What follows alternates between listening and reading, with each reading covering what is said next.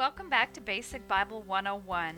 Today's lesson is going to pick up where we left off during the time of the exile, and that was with um, Daniel. Remember, we talked about Daniel and then Ezekiel.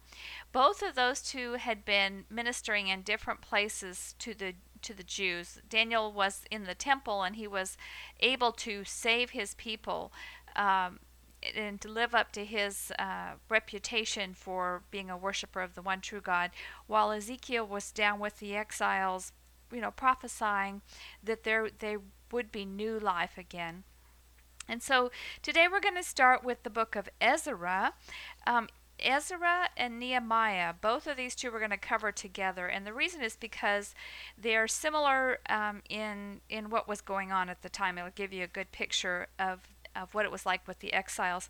Up until this time, remember, they had been basically slaves, and yet, you know, whenever there was turmoil with the government, which seemed to happen frequently when one king would take over, um, what had happened was Babylon, who had originally taken over Jerusalem, now had been taken over by the Medes and the Persians. And the Medes and the Persians had sort of split their power, and I'm not really sure how they divided it, because we hear about Cyrus, the king of Persia, and then we hear about King Darius, the king of the Medes, and both seem to have power at different times here. But we're going to look specifically at um, King Cyrus. He was uh, the Persian king that the Lord just touched his heart and said, it's time to let the Israelites go back home. And so he considered himself, I suppose, rather open-minded, because the very first part of Ezra, we see that he is making a proclamation that the Israelites can go home and, and worship their God and return to their land. So some some do return, and when they return, they take are allowed to take with them some of the things that were stolen from the temple. And so they go back and begin building the temple, and they put in, down the foundation, and yet they get a lot of opposition from the tribes and uh, some of the uh, surrounding um, people who had kind of taken advantage of the fact that this wasn't Israelite territory anymore, and so they had sort of, you know, moved in. And so now that the Israelites were going back to Jerusalem, they felt threatened. And so we see this opposition in chapter four, where the people surrounding them begin to murmur, and then they decide they're going to write to the king and complain about it. And by this time, they're under uh, King Artaxerxes. Uh, Artaxerxes, something like that. Anyway, Xerxes, we'll call him Xerxes. Um, apparently there's two of them there, Artaxerxes and Xerxes.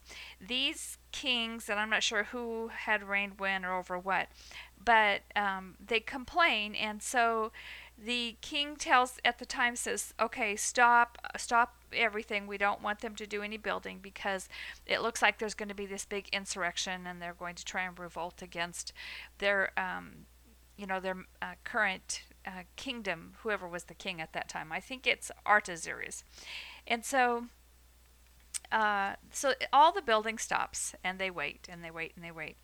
Finally, they get a letter. Someone writes a letter to King Darius, who was the king of the Medes, and he issues an order that says, well, um, you know, maybe they were supposed to go back, maybe not, but let's do a search. And so the, he searches in the archives and finds that, yes, King Cyrus had told them they could go back and start building.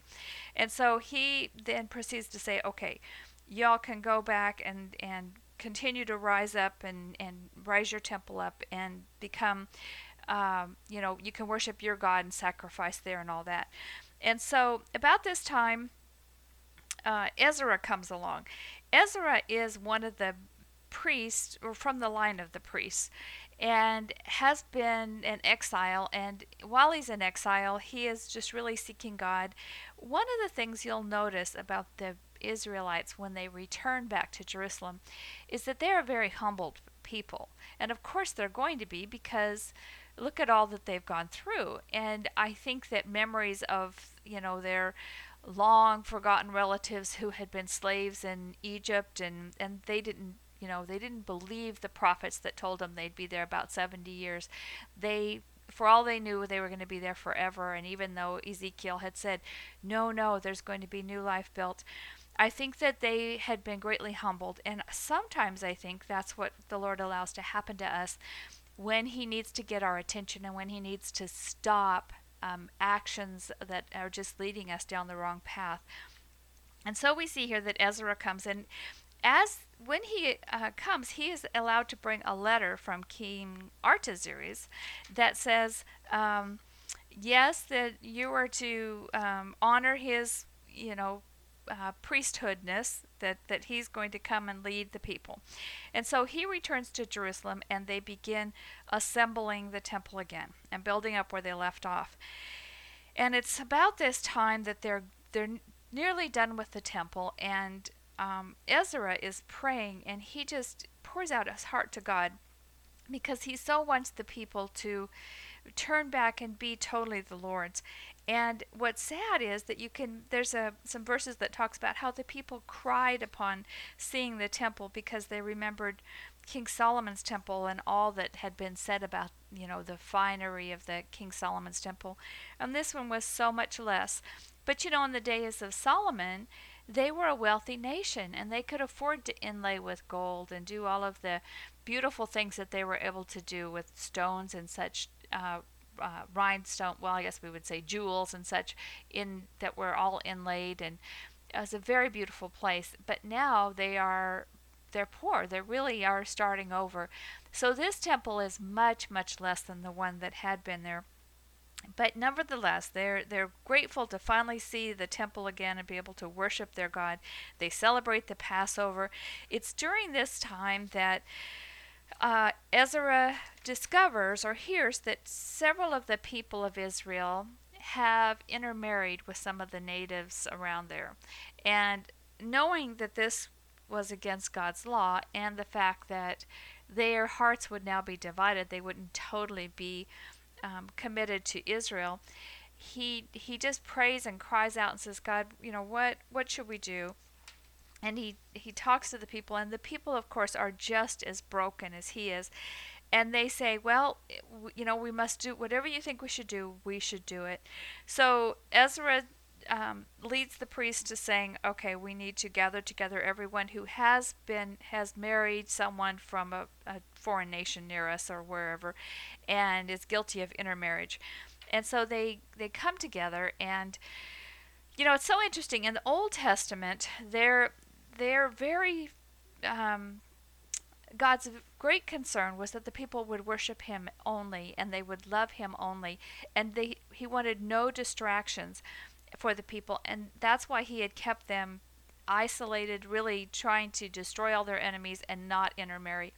And then, as we move to the New Testament, Jesus preaches an entirely different message. He builds on it. He he does um, go to the Jews and and preach to the Jews, but his his law, his new law, the law of God that's written in your heart, it becomes one for all people.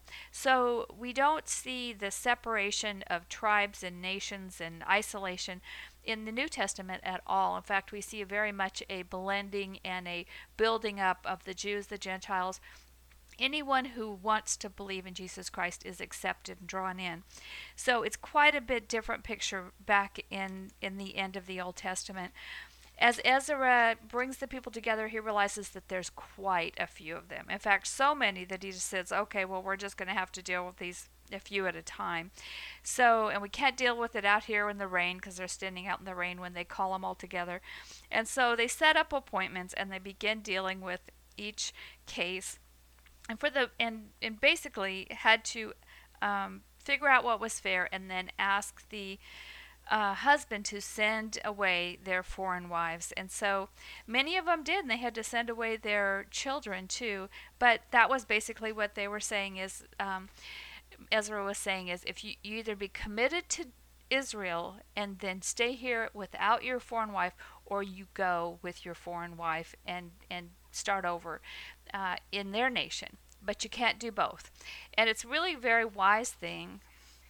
Really, what he's doing is asking them to decide who they're going to be, where their allegiance will lie.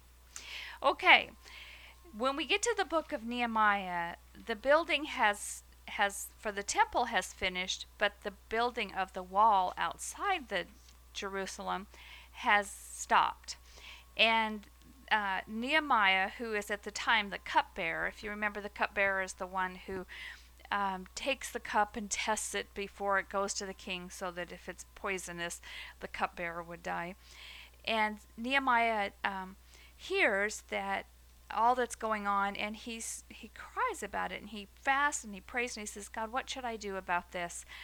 And uh, he knows that he has some pull with the king. At this time it's Artaxerxes, and um, he he decides over a period of time, he's he's prayed this through, and he decides that he is going to approach the king. So one day he decides, he just acts kind of sad around the king, and the king notices and says, well, what's wrong with you? Now, it's a dangerous thing to draw attention to yourself in, in places where the king can absolutely just have your head cut off at, on a whim. And yet Nehemiah must have felt that he had enough of a relationship with Artaxerxes that he could go before him. And so what what happens is um, Nehemiah has the opportunity to say, I heard about my my people back in Jerusalem, and they're they're they're not doing well. And so the king says, well, uh, what, you know, what do you propose? And so Nehemiah wants to go back and rebuild, help build, rebuild the wall. And not only does the king grant him permission to leave, but he sends with him letters that um, more or less give grant him the power to be in charge while he's there, and provides him with all of the materials that he's going to need to finish it. And so, and with the, um, like I said, letters of transport, so that while he's traveling through these other countries, that they won't uh, stop him on his way back to Jerusalem. And so Nehemiah, when he arrives, immediately begins uh, getting the people together and tell, you know, he surround, you know, walks around the wall, checks it out to see what needs to be done. He does this at night because he doesn't want to cause a stir.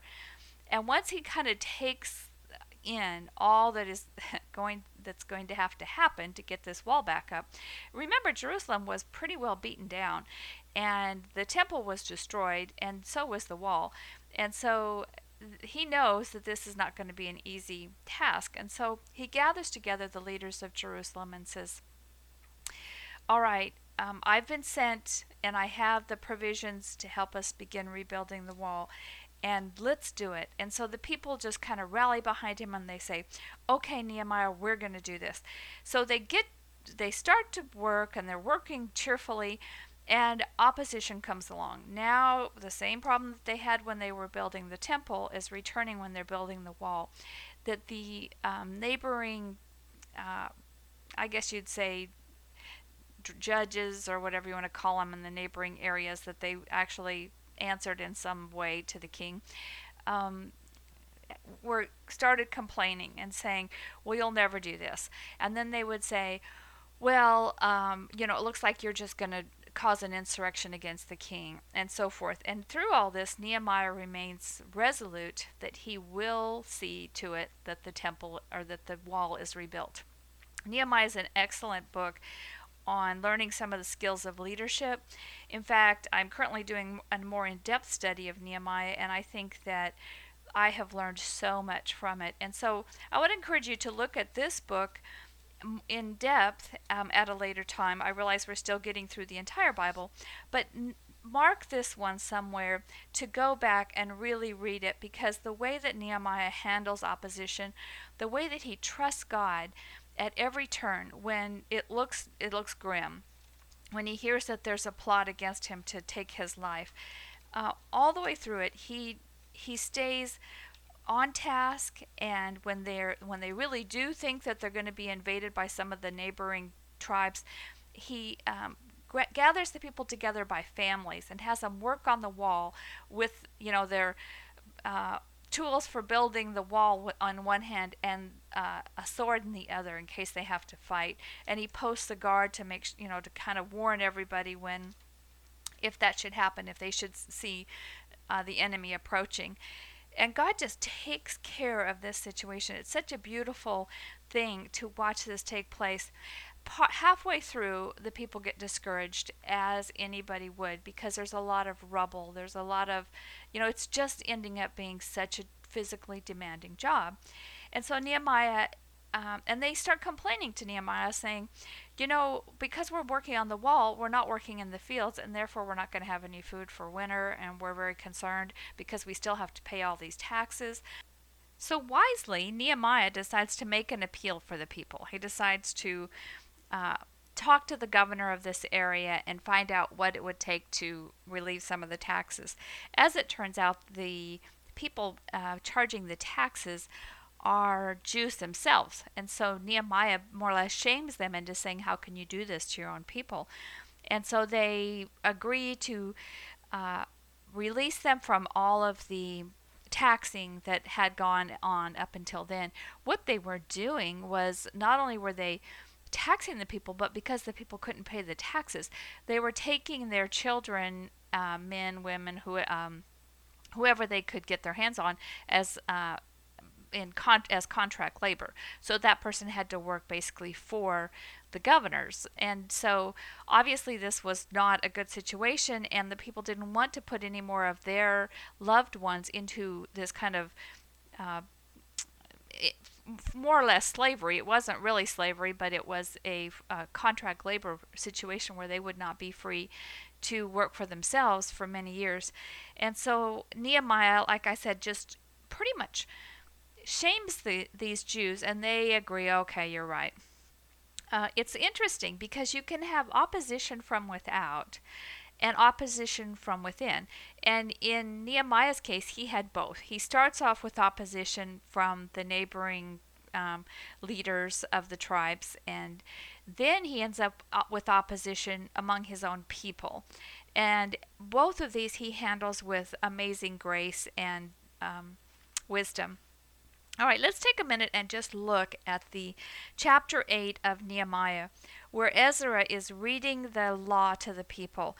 They finished the wall. They're celebrating. In fact, they managed to finish the wall in a little over, or right about fifty-two days. So you can see that Nehemiah had, because he was so resolute and he would not be detoured from his um, main task, you see that as a result, they, they accomplish a lot in a short period of time. So chapter eight, Ezra is reading the law to the people. Look down in verse eight. It says, they read from the book of the law, making it clear and giving the meaning so that the people could understand what was being read.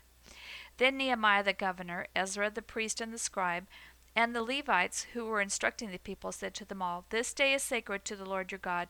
Do not mourn or weep. For all the people had been weeping as they listened to the words of the law. Okay, you see in there that it says Nehemiah's governor. He is actually appointed to that position Uh, during this time, and so praise God that he put him in a p- position of leadership, uh, even recognized by the king. And so the people are mourning over the fact that they have so broken the law, and um, they Nehemiah says, hey, you know, this isn't a day to be sad. This is the day to enjoy all the sweet things that God has done for us and to celebrate. So they have this day of celebration. In fact, um, I think they probably turned it into a week.